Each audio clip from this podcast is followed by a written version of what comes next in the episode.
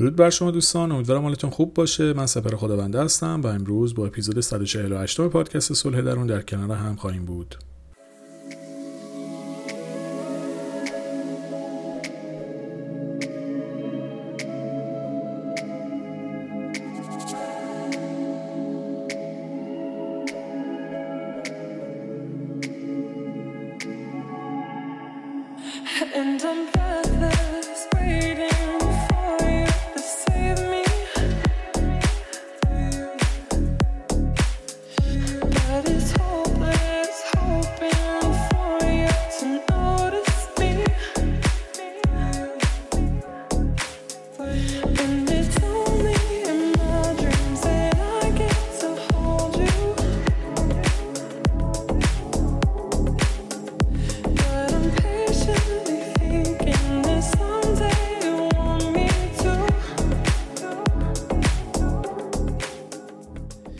اگه خاطرتون باشه حدوداً شش ماه پیش توی اپیزود صد و چهل و دو صلح درون گفتم که این سبک پادکست جدیدی رو دارم شروع میکنم که در واقع ترجمه مقالات و مطالب به‌روز روانشناسیه. اما از اون موقع فرصت نکردم که این پادکست رو منتشر بکنم و حالا به مناسبت یک و نیم میلیونی شدن پیج اینستاگرامم تصمیم گرفتم که این کار استارتش رو بزنم و دوره آبان رو از چند روز پیش شروع کردم. حالا شرایط عضویت تو این پادکست رو هم آخر اپیزود براتون توضیح میدم، اما چون که سبک جدیدی رو شروع کردم گفتم که یک نمونه دیگه هم از این اپیزودها براتون بسازم تا ببینید که کاری که میخوام توی این پرس انجام بدم به چه صورتیه. این مقاله که امروز میخوام در موردش صحبت کنم از آنتونی سینت هست با عنوان لذت از دست دادن، و برداشت کلی که من شخصا از این مقاله داشتم اینه که تو از اهدافت مهمتری و برنده شدن همه چیز نیست. حالا ایشون میگه که همه ما گاهی اوقات شکست میخوریم، اما مهم اینه که چطوری میتونیم با این شکست کنار بیایم. مقاله بسیار جالبیه و دید متفاوتی رو به موضوع شکست خوردن داشته که حالا در ادامه براتون توضیح بدم بیشتر متوجهش میشید. ایشون معتقده که در دنیای امروز برنده شدن همه چیزه و همه چیز در برنده بودن خلاصه میشه و این یک اصل در دنیای امروزه. در واقع اولین اصل زندگی زنده موندنه و دومی برنده بودنه. و انگار دنیا به دو دسته آدم تقسیم شده، برنده و بازنده. اما همه ما نمیتونیم همیشه برنده باشیم و همه چیز رو ببریم. ما مجبوریم گاهی شکست بخوریم و ببازیم، چه تو ورزش، چه تو امتحان و خیلی موارد دیگه. و دونستن این نکته هم لازمه که در از دست دادن و شکست خوردن هم غم هست، هم حتی شرم هست و گاهی تأسف و ناراحتی‌های خیلی زیادی هم هست. و در واقع ما باید یاد بگیریم که لذت رو در از دست دادن و شکست هم پیدا کنیم. چون اشتباه کردن مساوی با از دست دادن نیست و ما از اشتباهات خودمون یاد میگیریم و برنده ها اغلب قبل از برنده شدن شکست خوردن و بازنده ها هم ممکنه که در نهایت برنده بشن. و اینم یادمون باشه که ما برنده به دنیا نیومدیم، اما اگه بتونیم با شکست خودمون کنار بیاییم ممکنه در آینده برنده هم بشیم. حالا من یک سری توضیحات رو میخوام به این قسمتی که براتون خوندم از این مقاله اضافه بکنم و اونم اینه که رقابت و مقایسه توی دوره‌ای که ما داریم توی زندگی می‌کنیم در سطح خیلی بالایی قرار گرفته و آدم‌ها ناخودآگاه خیلی جاها کاملگرا شدن. در واقع واژه کمالگرایی به کاملگرا می‌خوام تغییر بدم تا مفهومی که دلم می‌خواد بتونم برسونم. یعنی در واقع زندگی ما داره به این صورت پیش میره که انگار باید در تمام موارد و در تمام جهات کامل بدون نقص و پرفکت باشیم برای اینکه به خودمون احساس خوبی داشته باشیم. که این تفکر کامل بودن و بی‌نقص بودن و کاستی نداشتن در نهایت به اینجا میرسه که ما نباید اشتباه بکنیم، نباید شکست بخوریم و همیشه باید به چیزایی که دلمون میخواد برسیم و به عبارتی برنده باشیم. در حالی که این موضوع ممکن نیست و ما در طول زندگیمون قطعاً بسیاری از خواسته هامون رو ممکنه هیچ وقت بهشون نرسیم، حتی ممکنه بهشون نزدیک هم نتونیم بشیم، اما این دلیل نمیشه که ما در جهت اونها تلاش نکنیم. و یادتون باشه که خطا، شکست و اشتباه بخش جدایی ناپذیر زندگی ماست و ما از روزی که شروع به حرکت میکنیم تا روزی که از این دنیا میریم حتما با یک سری اتفاقاتی که خوشایندمون نیست روبرو خواهیم شد. پس اینو دوباره تکرار میکنم که برنده شدن همه چیز نیست. حالا بریم سراغ ادامه مقاله. در ادامه به یک مطلب بسیار جالبی از اپیکتوس اشاره میکنه و میگه این مهم نیست که چه اتفاقی برای شما میفته، بلکه نحوه واکنش شما به اون اتفاقی که مهمه.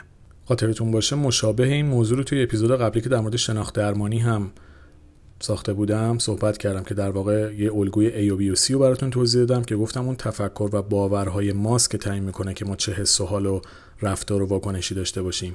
بنابراین دوباره این جمله رو تکرار میکنم، این مهم نیست که چه اتفاقی برای شما میفته، بلکه نحوه واکنش شما به اون اتفاقی که مهمه.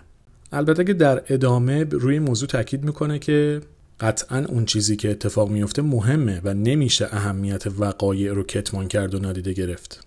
اما مشکل اصلی در کودکی ماست که شکل میگیره و تاکید زیاد بر پاداش دادن به برنده ها و حذف باخت نه تنها عزت نفس ایجاد نمیکنه، بلکه احساس نادرستی از خودمون ممکنه در ما شکل بده. در واقع ترس دائمی والدین از شکست عزیزانشون نتیجه معکوس و نامطلوبی رو به همراه داره، چون کودکان باید مسئولیت شخصی شکست رو بپذیرن و این رو یاد بگیرن که همین که زنده هستن و فرصت حرکت و تلاش رو دارن، این خودش یه نوع عامل شادی و شادمانی میتونه باشه. با این وجود بسیاری از مردم فقط میخوان برنده بشن، بهترین باشن و به هر قیمتی حاضرن این اتفاق رو تجربه بکنن و در نتیجه همین تفکر اغلب کیفیت زندگی خودشون رو هم از دست میدن و اون کیفیت میاد پایین فقط به این خاطر که برنده باشن، که این در واقع هزینه بالاییه که برای این برنده بودن دارن میپردازن. خب یه توضیح دیگه میخوام خودم در مورد این قسمت براتون بدم.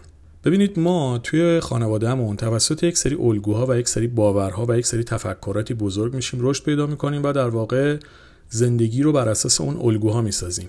این الگوهای ذهنی در واقع میشن طرحواره هایی که ما قراره با اونها زندگی بکنیم و یک سری الگوهایی که قراره توی مسیر زندگیمون از اونها استفاده بکنیم. از قضا این الگوها خیلی جاها غلطن، چون همونطور که ما خودمون آدمای کاملی نیستیم، پدر و مادر ما هم آدمای کاملی نبودن و نیستن و هیچ کسی در این دنیا کامل نیست و هممون در واقع یک سری کاستی‌ها، یک سری نواقص و یک سری اشتباهاتی رو داشتیم، داریم و خواهیم داشت. پس ممکنه توی تربیت فرزند هم یک سری الگوهای غلط رو به اونها منتقل کرده باشیم که نه تنها براشون سودمند نیست، بلکه میتونه باعث آزار و رنج و عذاب دائمیشون بشه و اونها رو توی ترسی فرو ببره که دائم از کامل نبودن و از بی‌نقص نبودن نگران باشن. حالا ما چه کار میتونیم بکنیم؟ ببینید خیلی جاها وقتی الگویی توی ذهنمون شکل میگیره، دیگه انقدر توی ذهنمون سفت و سخت میشه که تغییر دادنش کار ما نیست و اینجا جایی که ممکنه لازم باشه که از متخصص کمک بگیریم. اما در هر حال افزایش آگاهی و شناخت از خودمون و دنیای اطرافمون شاید بهمون کمک بکنه که متوجه بشیم فقط با یک تفکری که ما در دوره‌ای از زندگیمون یاد گرفتیم لازم نیست زندگی بکنیم و اون تفکر درست‌ترین روش زندگی نیست. یعنی اولین جایی که ما میتونیم باورهامون رو تغییر بدیم اینه که به اونها شک بکنیم. به این الگوی تربیتی شک بکنیم که همیشه باید برنده باشیم، به این الگوی زندگی شک بکنیم که نباید شکست بخوریم و نباید اشتباه بکنیم. و این شک کردن به یک الگوی غلط ذهنی در واقع مرحله اول برای شروع تغییر شماست. پس گاهی تلاش بکنید تا افکار و باورها و اعتقادات خودتون رو به چالش بکشید و ببینید آیا این نحوه نگرش شما باعث آرامشتون توی زندگیه یا باعث شده که فشار زیادی بهتون بیاد و روزمرگی و زندگی عادیتون هم تحت شعاع اون تفکر قرار بگیره و براتون سخت بشه. برای من جمله اول رو دوباره تکرار میکنم، این مهم نیست که چه اتفاقی برای شما میفته، بلکه نحوه واکنش شما به اون اتفاقی که مهمه. بریم سراغ ادامه مقاله. ایشون اشاره میکنه که موضوع وحشتناک در مورد شکست یا از دست دادن اینه که ترس از این موارد بخواد وارد زندگی ما باشه. یعنی در واقع این تفکر توی ما شکل بگیره که باید فاتح و پیروز باشیم. البته که برخی از ترس‌ها مفیدن و ممکنه که زندگی ما رو نجات بدن، اما بعضی دیگه از ترس‌ها مفید نیستن و ممکنه که زندگی ما رو فلج کنن و از جمله این موارد ترس از دست دادنه. چون ترس از دست دادن و ترس از شکست مشکلات بزرگی هستن، اما کاملا قابل درک هم هستن.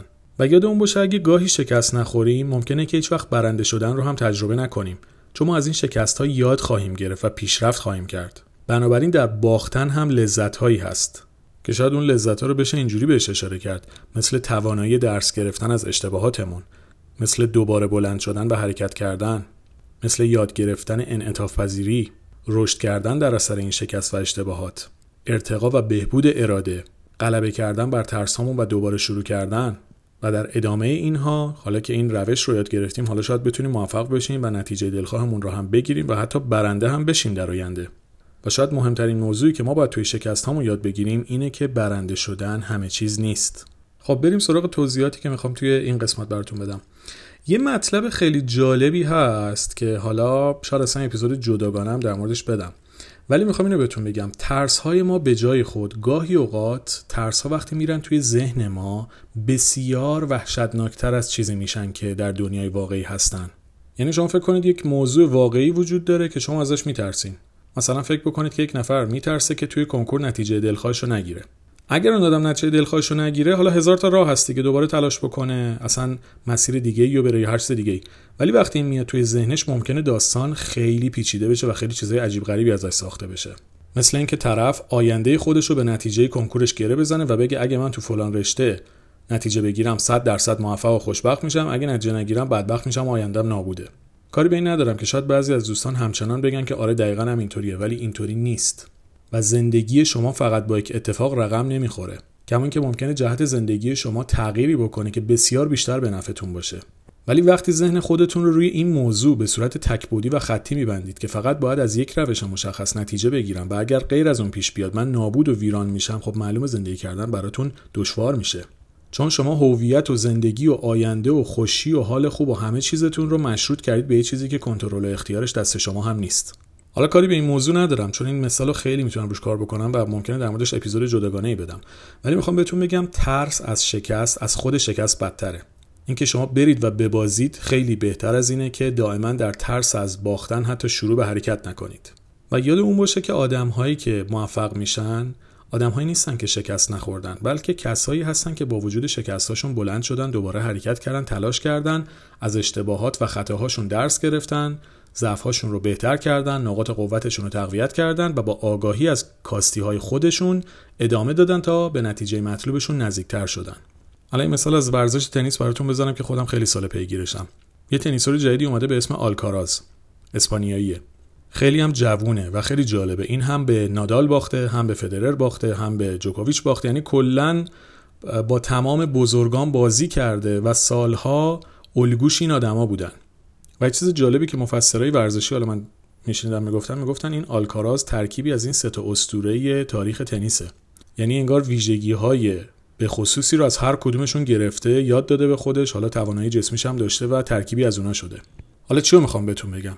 این بارها و بارها تو تورنمنت‌های مختلف به این عزیزان حالا باخته و شکست خورده ازشون، اما انقدر قوی شده و انقدر از این شکست‌هاش یاد گرفته که الان توی سن بسیار کم همون افراد رو داره میبره و یکی از قوی‌ترین تنیسورهای حال حاضر الان اونه. اینو برای چی گفتم؟ میخوام بگم از شکست‌هامون ما باید یاد بگیریم و پیشرفت کردن در جایی قرار گرفته که ما یاد بگیریم که از شکست‌هامون باید رشد بکنیم، نه اینکه در اونها غرق بشیم. پس وقتی که اتفاقی برخلاف میلتون پیش میره، به جای اینکه خودتون رو ببازید، سعی بکنید که دوباره حرکت بکنید و انعطاف پذیری و صبر رو یاد بگیرید و سعی بکنید از دل چالش‌ها رشد بکنید و اراده و قدرت‌های درونیتون رو رشد و ارتقا بدین. و همچنان که دارید در مسیر دلخواهتون تلاش میکنید، یادتون باشه که برنده شدن همه چیز نیست و خیلی جاها شما ممکنه شکست بخورید، ولی همین که در جهتی که دلتون میخواسته حرکت کردید، به نوعی برنده هستین. بریم سراغ ادامه مطلب.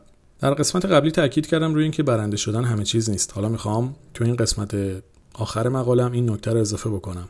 یه مطلب جالبی رو بهش اشاره میکنه. میگه شما حتی اگه شغل و همسرتون رو از دست بدین، یعنی داره موارد بسیار مهم و بحرانی رو توی زندگی مثال میزنه. میگه حتی اگه این اتفاق براتون بیفته اما خودتون و زندگیتون از دست نره، یعنی زنده باشید و بتونید حرکت بکنید، شاید بتونید از همین اتفاقات هم یاد بگیرید و در دفعات بعدی بهتر انتخاب بکنید و عمل کنید و تصمیم بگیرید. و به یک شعری اشاره میکنه که مفهومش خیلی جالبه که الان براتون میگم.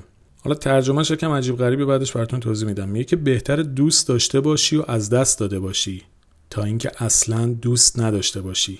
مفهومش چیه؟ مفهومش اینه که بهتره که شما مثلا میگم یه نفر رو دوست داشته باشید و از دست دادن تجربه کرده باشید تا اینکه کلا توی زندگیتون هیچ احساسی به هیچ کس نداشته باشین، یا اصلا تجربه نکرده باشید که دوست داشتن یه آدم چه شکلیه.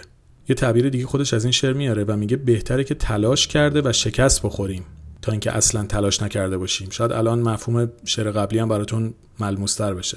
حالا بیام توضیحات خودم به این مطلب اضافه کنم. ببینید، یه تیمی که وارد زمین نمیشه از پیش باخته است. فکر کنید یه بازی مهمی هست، دو تا تیم با هم مسابقه دارن، مسابقه فوتباله، یه تیم میبره یه تیم میبازه. حالا کاری به مساوی هم ندارم، فکر کنید حتما یه طرف باید برنده بشه، بازی مساوی توش مفهوم نداره، فیناله، یا باید ببره یا باید ببازه. حالا اگر اون تیمه از ترس از شکست کلا وارد میدون نشه چه اتفاقی میفته؟ در واقع از پیش باخته است دیگه. ولی اگه بره شرکت بکنه بازم احتمال داره ببازه، ولی حالا که مسابقه میده احتمال بردنش هم هست دیگه. نمیتونی بگی صد درصد میبازه که یه درصد ممکنه برنده هم بشه. بنابراین مفهوم جالبی که اینجا بهش اشاره میکنه اینه که از پیش باخته نباشید، تجربه کنید، برید جلو، اتفاقات رو لمس بکنید، زندگی بکنید، بالا پایین رو بچشید، از دور به همه چی نگاه نکنید، در ذهن خودتون زندگی نکنید. اگه کسی رو دوست دارید بهش این رو بگید، ارتباطی رو باهاش شروع بکنید. چون یه آدمی که تجربه میکنه و شکست میخوره به مراتب بیشتر از کسی رشد میکنه که از ترس از شکست و از ترس از از دست دادن کلا شروع نمیکنه و تجربه کردن رو کنار میذاره. قطعاً رابطه آسیب داره، قطعاً شکست خوردن ناراحتی داره، قطعاً برنده نشدن حسای ناخوشایندی رو به همراه داره. ولی یه آدمی که شکست میخوره اما دوباره بلند میشه به مراتب جلوتر از کسیه که هیچ وقت شروع نمیکنه. پس در ادامه اینو میخوام بهتون بگم که اگه کسی رو دوست دارید اینو بهش بگین، حتی اگه به نتیجه دلخواهتون نرسید. اگه کاری رو دوست دارید در جهتش تلاش و حرکت بکنید، حتی اگر اون موفقیتی که تو ذهنتون هست رو در اون زمینه کسب نکنید. اگر تجربه‌ای رو دوست دارید تو زندگیتون داشته باشید به سمتش برید. این حداقل باعث میشه که وقتی که سنتون رفت بالاتر و به گذشته‌تون نگاه کردید پشیمون نباشید و حسرت به دل نمونید. و در کل یادتون باشه که برنده شدن همه چیز نیست. خیلی از اوقات این که تلاش بکنید و تجربه بکنید خودش با ارزش‌ترین چیزیه که میتونید توی زندگیتون به دست بیارید. بنابراین اگه بخوام یه جنبندی روی این مطلب داشته باشم اینو میتونم بهتون بگم که بدونید و باور کنید که زندگی یعنی تجربه. تجربیات تلخ و شیرین، تجربیات مثبت و منفی، تجربیات خوشایند و ناخوشایند.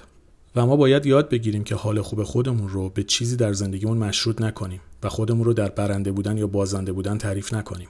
و بدونیم که ته زندگی هیچ چیزی نیست و ما باید یاد بگیریم که از مسیرمون لذت ببریم. بنابراین همزمان که برای خواسته هاتون تلاش می‌کنید، یادتون باشه که شما از اهدافتون مهمترین و حال خوبتون و احساستون نباید مشروط به نتایج و اهدافتون باشه. و در آخر هم جمله این اپیزود رو دوباره تکرار میکنم: برنده شدن همه چیز نیست.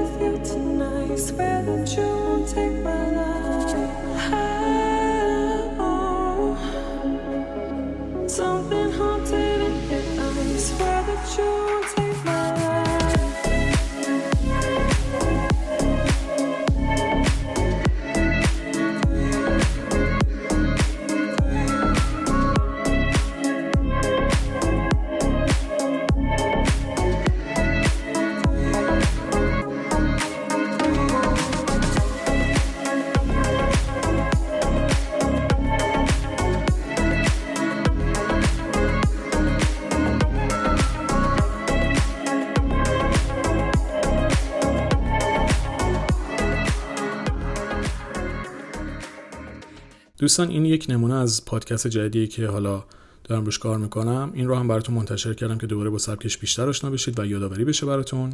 تو این پادکست ها سعی میکنم که مطالب بروز و مقالات بروز روانشناسی رو یه خلاصه‌ای رو ازشون بگم و برداشت‌ها و توضیحات خودم رو هم به اون مطلب اضافه بکنم. برای عضویت تو این پادکست هم میتونید از طریق کانال تلگرام اقدام بکنید. کانال تلگرامم سپ بلاک هست که توی متن اپیزود هم می‌نویسم. و در صورت تمایل میتونید از اون طریق اقدام بکنید. امیدوارم که این اپیزود هم براتون مفید بوده باشه. با آرزوی بهترین ها برای تک تکتون. شاد و سلامت باشید.